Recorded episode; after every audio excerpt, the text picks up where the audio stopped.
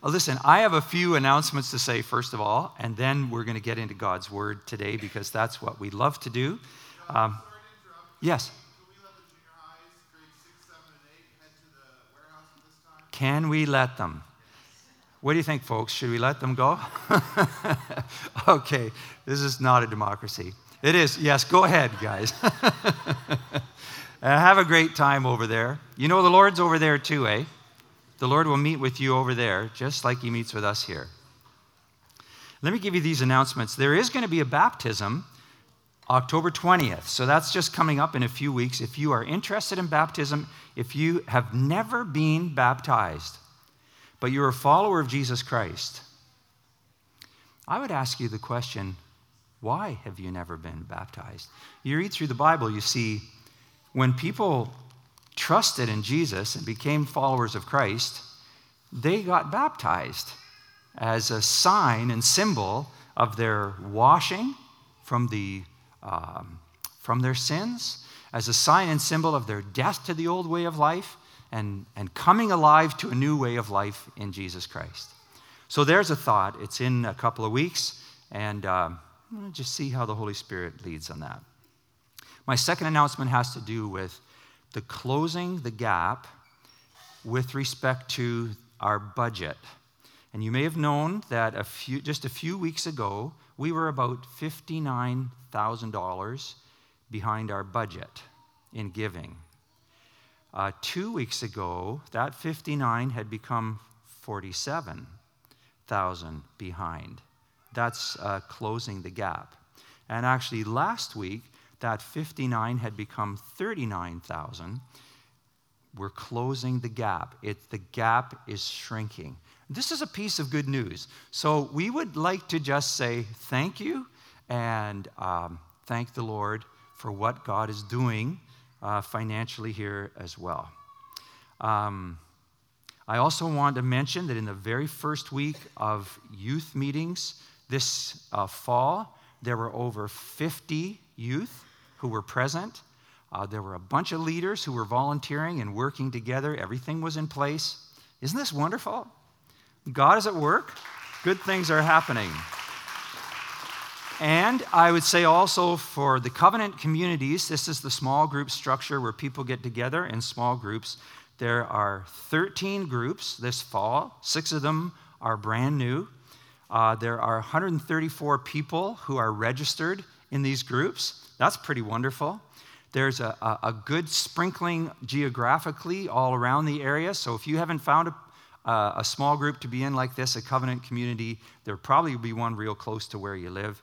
And uh, there is a need there uh, for uh, another group in Milton. There's already a group in Milton. There's a need for another one. So if you live in Milton, you have a house that you could use as the host or be a leader, that would really be wonderful. And then my last comment here is that the, would you pray for the search process? Um, we are in the midst of searching for a new lead pastor to lead forward uh, here at Forest View, and um, we're very close. And there's a real need for, for a volume of prayer, for uh, intense prayer that God will lead with wisdom and insight and um, so God is doing this, but I just want you to know that the, the leadership team are working on this very hard, very prayerfully, uh, very diligently, listening to the Holy Spirit, asking questions, digging deep, uh, wanting to do all, all that we can do. So pray for the leadership team. And then uh, just before we open the word, I just want to remind you of something this morning, and that is that you are dearly loved.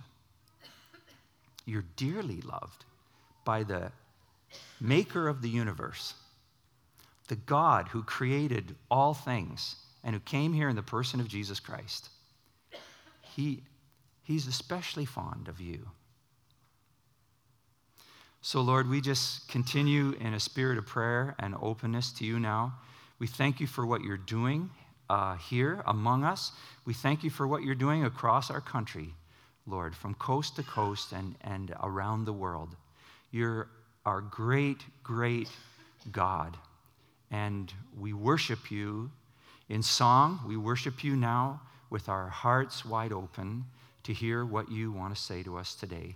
And we ask you to speak, for our hearts and ears are open. In Jesus' name we pray. Amen. So, um, we are just reminded here that the Holy Spirit of God uses the Word of God to transform and change the men and women of God, our brothers and sisters here, in order to become more like Jesus, the Son of God, all to the glory of God.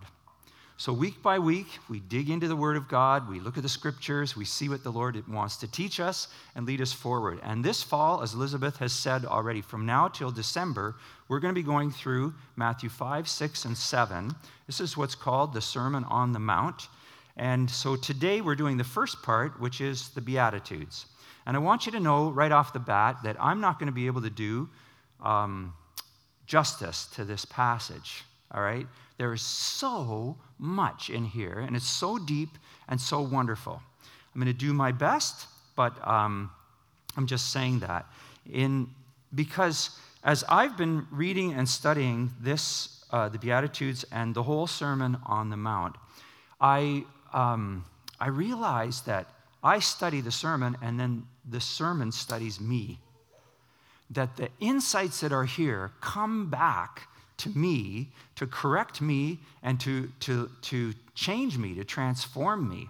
I see Jesus addressing the Pharisees in the passage here, and I see that in fact he's addressing the Pharisee in me.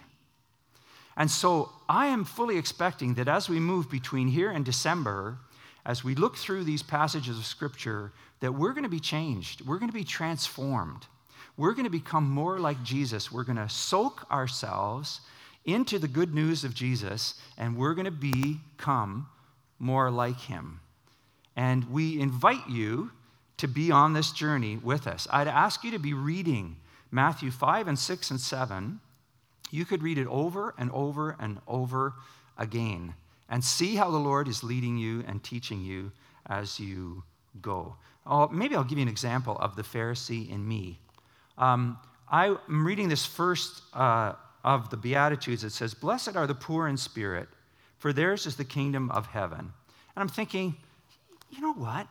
I, am pretty poor in spirit. I really am. I'm, I'm pretty humble. I see my need of God. I think, yeah, I'm pretty poor in spirit. Until I meet somebody who thinks they're strong and powerful in spirit, someone who knows all the answers and somebody who can, you know, is kind of harsh and critical of people who are failing and not doing well and this kind of thing.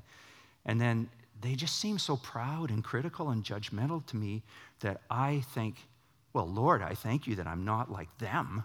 Like I'm way better than, oh, that means I'm not really poor in spirit when I think I'm better than somebody else, right? So I see, did, did I lose you on that? Are you with me? It's just so easy. So the truths that are here are transforming truths, helping to move us to become more like Jesus. So, um,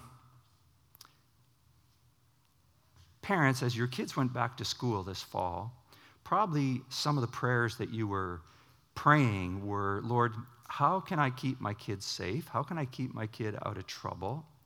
How can I help my child to follow after Christ and to, to live their life for Jesus Christ?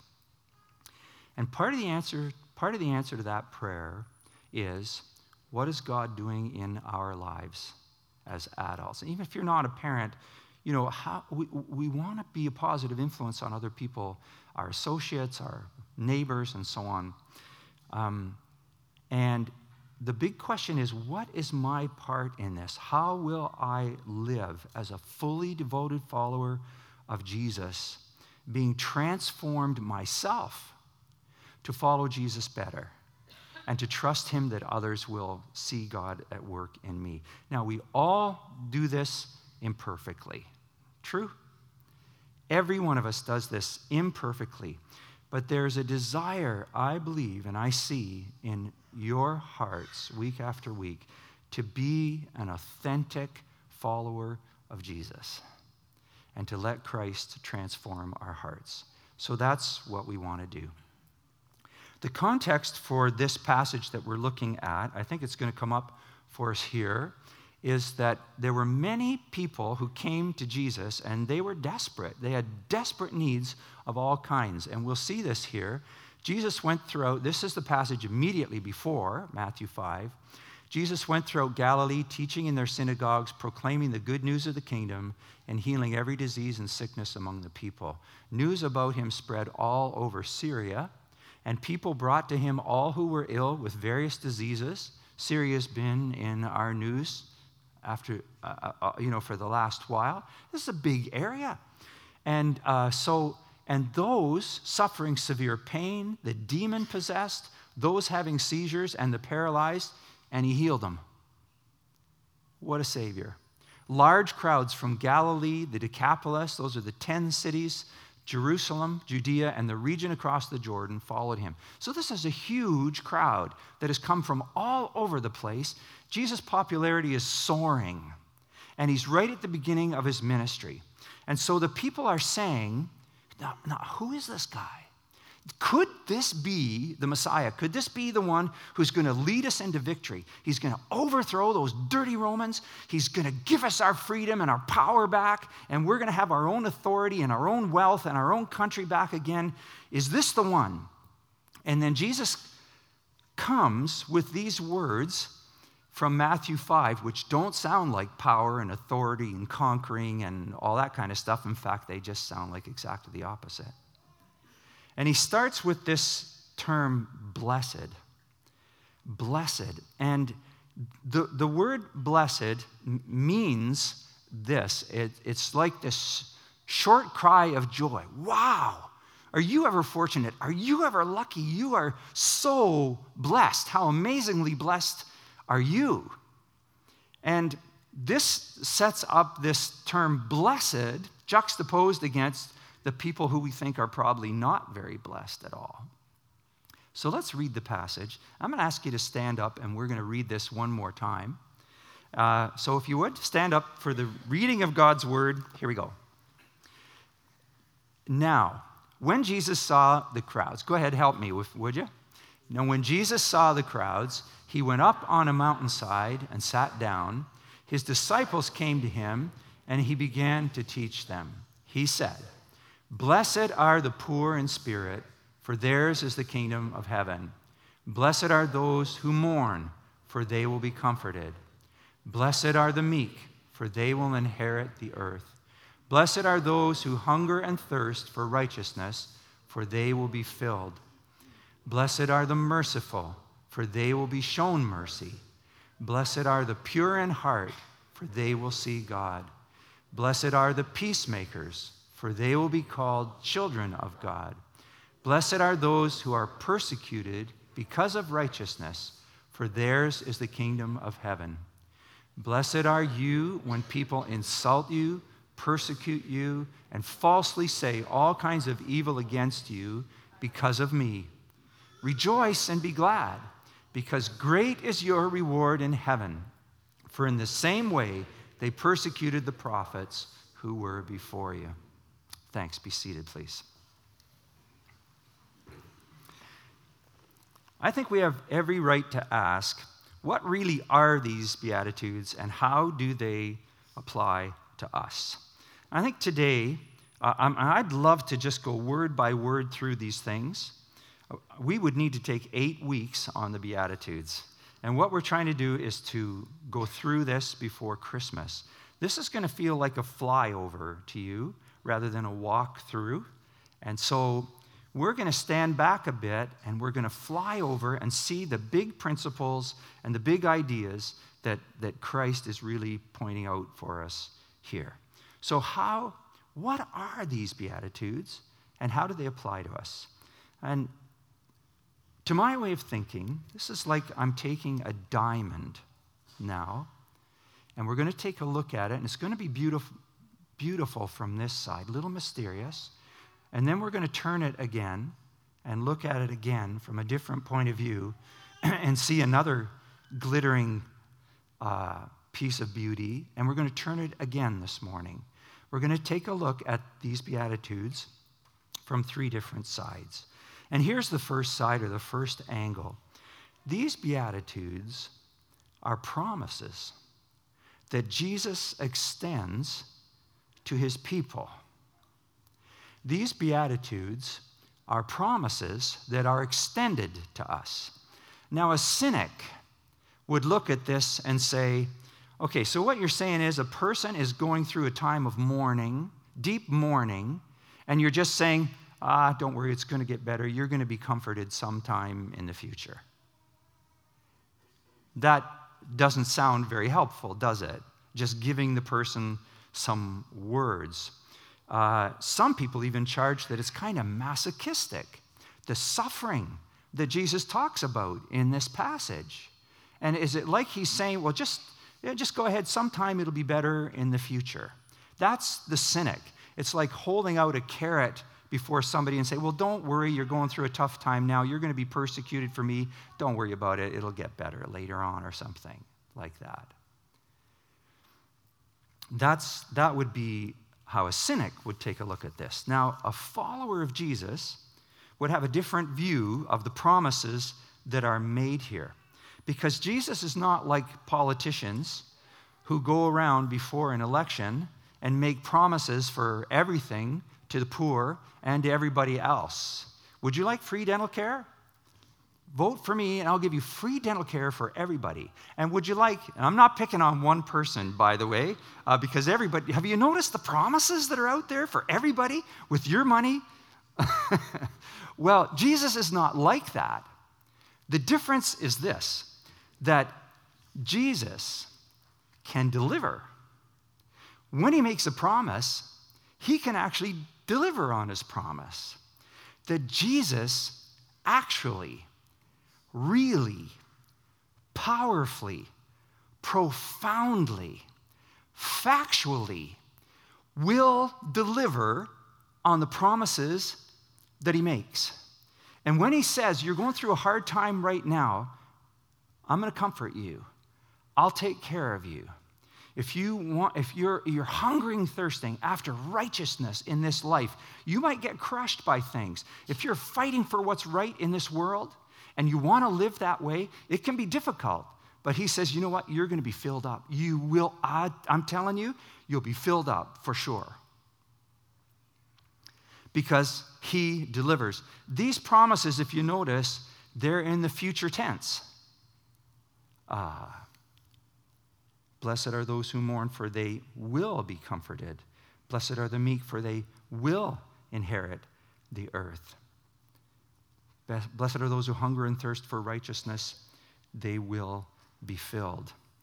It's talking about a future blessing. And he is assuring us of heaven and of a heavenly existence and of the new heavens and the new earth because of the resurrection of Jesus Christ, we know that there's a life after death. There is this eternal existence with God forever. I think in our prosperity in Canada, we've lost an emphasis on heaven. Would you, would you say so? That the idea of the new heavens and the new earth, when God will make all things new, that we Christians have grown so comfortable where we are that we no longer long for heaven or no longer identify with the humble conditions that Jesus mentions in these Beatitudes. We're not longing for heaven, we're longing for the weekend or we're longing for the next vacation package or cruise or whatever it might be. Jesus one day will make all things right and all things new. And we will be with him forever by faith when we've trusted in him. And that is a beautiful promise. It's a promise that has kept people going, kept them living in the midst of tremendous suffering. When you think of people of African descent who were slaves for years. You hear the songs that they sang. Nobody knows the trouble I've seen. Nobody knows but Jesus. This world is not my home. I'm just a passing through. My treasures are laid up somewhere beyond the blue. This promise of heaven is not an empty promise. And it's part of the promise of the Beatitudes, and we can praise God for this. Uh, just a quick story. There was a guy last week up our way, his name is Don Moyer, who passed away, 59 years old. He's had ALS for 25 years, almost half of his life. This guy was a follower of Jesus Christ. And he would be there in his chair. You know ALS? You just sit in your chair all the time. His wife was so devoted to him, caring for him, praying for him. The church congregation came around and served him. There were many people who helped him along the way. You might pity this guy for the life that he's had for the last 25 years. He cheered for the Toronto Maple Leafs. Maybe you could pity him for that. I don't know. But you know what? when the Leafs scored, he would cheer and people would cheer with them as best he could. But the reality of Don Moyer is that he became a prayer warrior and he prayed for people. And on the day that he was dying, his wife called a, just a ton of friends to come over, and the whole house was filled with people from the community praying for him, praying for them. Does he appear like to have a wasted life to you? Or does he appear to have like this upside down thing that we measure uh, that he has a full life in Jesus Christ? And now he has a full resurrected life in a body that can dance.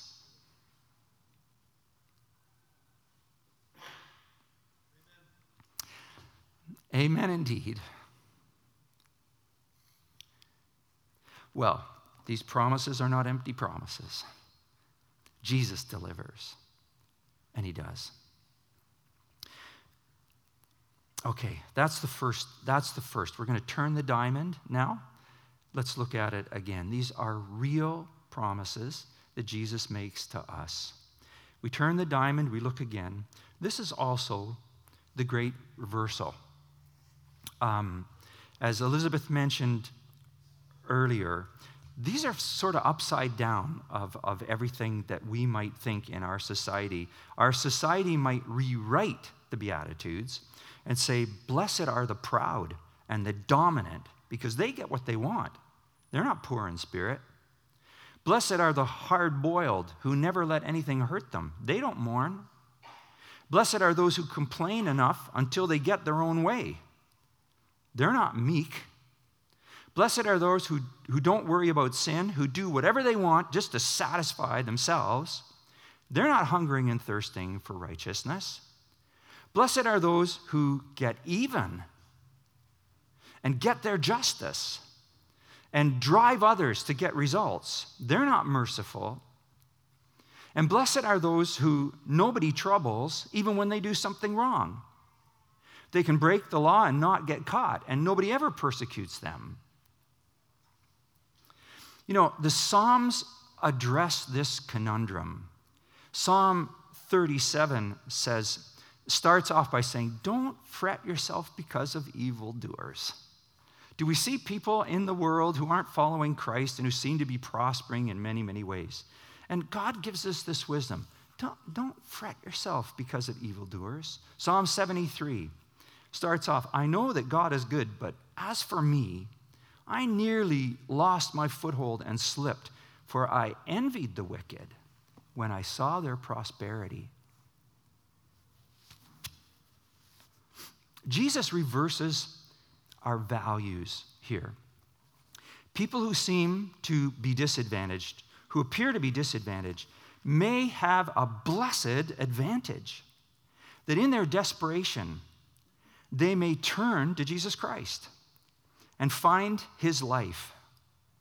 I asked the teaching team for some help on this this week. I just fired out an email and I got a bunch of responses that were very helpful. Some of them went like this uh, in, terms of this up overturning, our victories and blessings can be profound times of spiritual intimacy with God. It's true.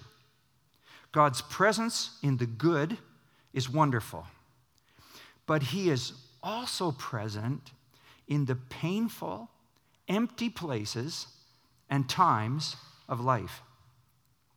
Sometimes we have the notion that we have to get everything right and be good enough. And if I only performed better before we can really get deeper with the Lord and know Jesus better. Well, what the Beatitudes say to us is that anytime, any point, is a great time to turn and call on the name of the Lord Jesus Christ. Do you ever find yourself at a low point? Are you at a low point just now?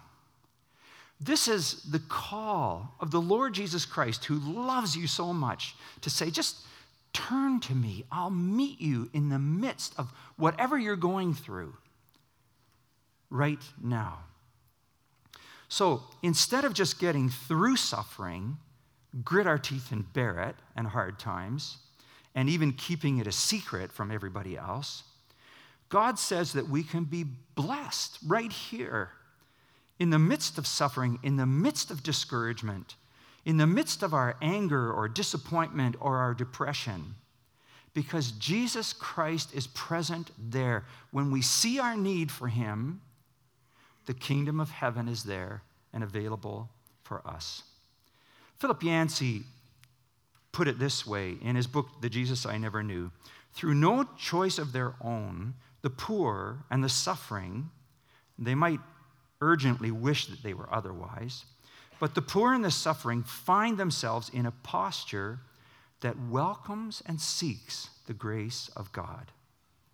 In that state of neediness and dependence and dissatisfaction with life, they may welcome God's free gift of love and forgiveness and new life. When we sense our dependence upon the Lord and our desperation,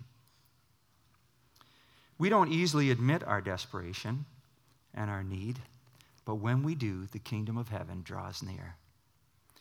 So, an example this week I got an email, or last week I got the email, and the title of the email was this Importance of Community firsthand. I won't mention any names or specifics, but uh, came from someone in this church. And this family had been going through a difficult time. And this person said, we're, we're private people. We tend to keep things to ourselves and within our family. And uh, for that reason, we've not been in a covenant community before, and we just sort of keep things inside. And a few weeks ago, when I was preaching here, I mentioned, you know what, if you're going through a tough time, tell somebody. There are people who love you, who will love to pray for you, who will walk with you and, and extend the grace of God to you. So this person said, Okay, I'm going to do it. and, and, she went out for uh, a time with a friend, and it all spilled out about this deep, difficult time that they were going through. And this person prayed for the family. And then she called uh, and was in contact with a couple other people of her Christian friends who became such a support to her and were prayer support. Um, and she said, Here's the thing the prayer and the support for us has been absolutely awesome. Just at the right time, there'd be a phone call or an email or a text or someone would stop by. And I was reminded over and over again that God cares for us and He is our shepherd. He is the one watching over us, and He is at work even when we can't see it. You don't have to tell every detail of your, of your story, but to ask for prayer means the body of Christ can gather around and give you that incredible support. Here at Forest View, one of our values is we embrace brokenness. We don't run from it. We don't deny it. We don't try to hide it. And when we share these things, the stuff that we're going through with other people, others can pray for us, and we find the kingdom of heaven is there, the presence of the living God. Well, we're going to turn the diamond one more time, all right? And in this last turn of the diamond, I think we'll see that what Jesus says to us in the Beatitudes and in the whole Sermon on the Mount is really the best way to live. It really is the smartest, most brilliant way to live. It's, it's the path of emotional and spiritual health. That God's wisdom to us is this invitation to consider the best way of life for us in this world, right here and now. It's not just a promise for heaven and in the future, it's for right now. For example, Meek, meekness means strength under control. A meek person is not a weak person. So if you have a friend who's a meek person, you know that, that you're safe with that person. They have great strength, but they're not going to let it fly all over you. They keep it under control. And if you are a meek person, other people will know that it's safe to be with you. You have strength. You'll pray for them, you'll walk with them, you'll stand with them. But you're never going to hurt them with this. What about those who hunger and thirst for righteousness, longing to make the world a better place, to bring what is right into the world, justice, goodness to others? This is not a comfortable, comfortable state of affairs to be in, is it? Because when you see what's wrong and you're stepping in to try to make it right, you know that there are many, many barriers to try to, to try to turn things around and to try to change them. It's a lot easier just to say, oh, well, you can't do anything about that. Just let it be, I guess. But for those who hunger and thirst for righteousness, dissatisfied with how things are broken and not right, and stepping in to try to make it right, this is the heart that Jesus loves. It's exactly what he did when he came, right? He stepped into the mess of everything to begin to give tastings of the kingdom of God. You're like Jesus when you do this. How about being merciful? Don't we love it when somebody's merciful to us? I told you a couple of weeks ago about driving significantly over the speed limit. Uh, I was actually passing someone, and it was all safe. And I think I told you before, I know that I'm in the top 5% of all drivers worldwide anyway, right? Just like 95% of all other males know they're in the top 5%. So, anyway, this police officer stopped me and he gave me a warning. And I thought, oh, I'm so glad for mercy. Aren't you? So, mercy, what a wonderful thing. Don't we love it? Um, but there's a couple that Ruth and I know back home uh, who, when the wife became a Christian, she had, um, okay, she'd had an affair. The, the husband and wife were not Christians. She had an affair. She never told her husband. When she became a Christian, she said, I've got to confess this to my husband. He was not a Christian yet. Can you imagine this conundrum? How's she going to come clean on this? But she did. And you can imagine, all hell broke loose, honestly. There was anger, there was all kinds of stuff that was poured out, but she just continued to humbly uh, love him and walk with him and accept all the stuff that came upon her at this time. And as she continued to move forward, as they continued to move forward to get some help and to work this through, um, they moved towards mercy and forgiveness. And now I think Ruth and I would say these are, this is one of the most beautiful couples, one of the most beautiful marriages that we know. And it reminds me of something that Matthew said a couple of weeks ago because truth discovered and truth experienced is more powerful and more enduring than truth taught. So, for this couple to experience, to give forgiveness and mercy to one another, and to receive it is such an incredible gift. Mercy is really the best way to live. Revenge never takes us anywhere positive. So, this really is the best way to live. And as we go over this over the next number of weeks, you'll see this is the wisdom of God. These are patterns to follow. Well, so I'm concluding now with a final point, and that is that Jesus comes with this startling posture, and it's a posture of arms wide open. I don't know what you think of God, but I think a lot of people think of God sort of like this. You know, what's wrong with you? Shape up before I ever accept you. Or like this, all right? I've got my eye on you, and I'm ready to club you if you step out of line, or something like this, you know. But Jesus comes with this posture arms wide open. And I would just, I was thinking this week, what would it be like to be just an, like an ordinary working flog who came to Jesus with a great need, and Jesus heals you, or you see other people healed, and then you're standing here and you're looking at him and you listen to the Sermon on the Mount. And you think, you know what? I know that I'm not like one of those big religious leaders like the Pharisees and the Sadducees, and they walk around with big pointy hats and big robes to let everybody know how spiritually strong they are and spiritually rich. I'm not one of those people. Those were very privileged people. That was a, a class of people who had uh, big education. They had time. They didn't have to work. They all had servants. They were rich, and they had time to study the Torah and study the law, the, the, the five books of the Bible, and so on. So they walked around like spiritually rich people, much prouder, and they thought everybody else was just so far below them.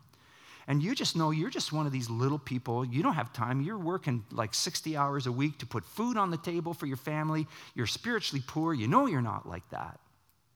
And you know that the kingdom of heaven doesn't really belong to you because you're just not worthy.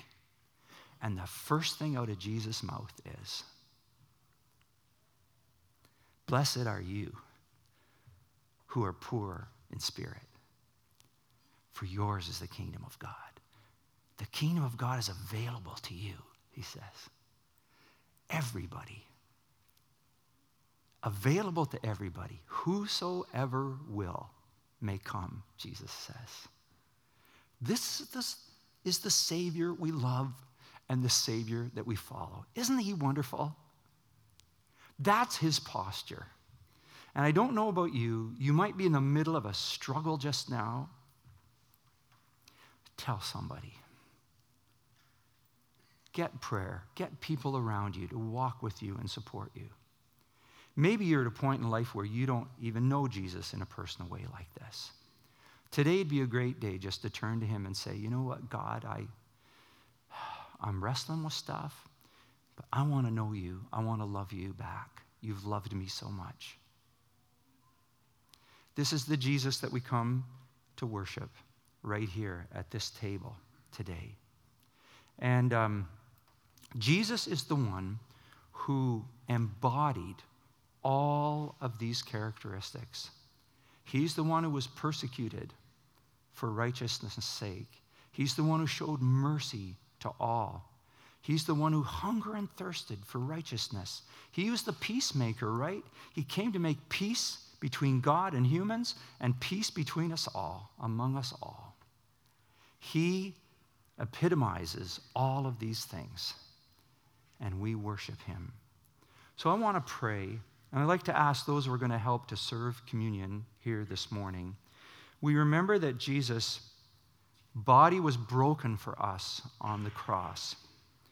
And if you'd like to think of him there today, hanging on the cross, and seeing the brokenness and the mess of everything around him there, and out of his mercy, he says, Father, would you, would you forgive them? Because they don't really know what they're doing. Would you think on this this morning that Christ's body was broken for us, his blood was poured out for us, so we could be forgiven and enter into this relationship with him and know the beauty of this eternal life? So if you'd come forward now and um, we'll serve the, the bread and the cup. And this morning, I'd like to ask you to do something a little different. If you would hold the bread and then hold the cup, don't take it. And we're all going to take this together in, in just a moment, okay? So if you'd serve it now, that'll be great. Hold the bread, hold the cup, and I'll be back and we'll just pray in a moment before we actually take these.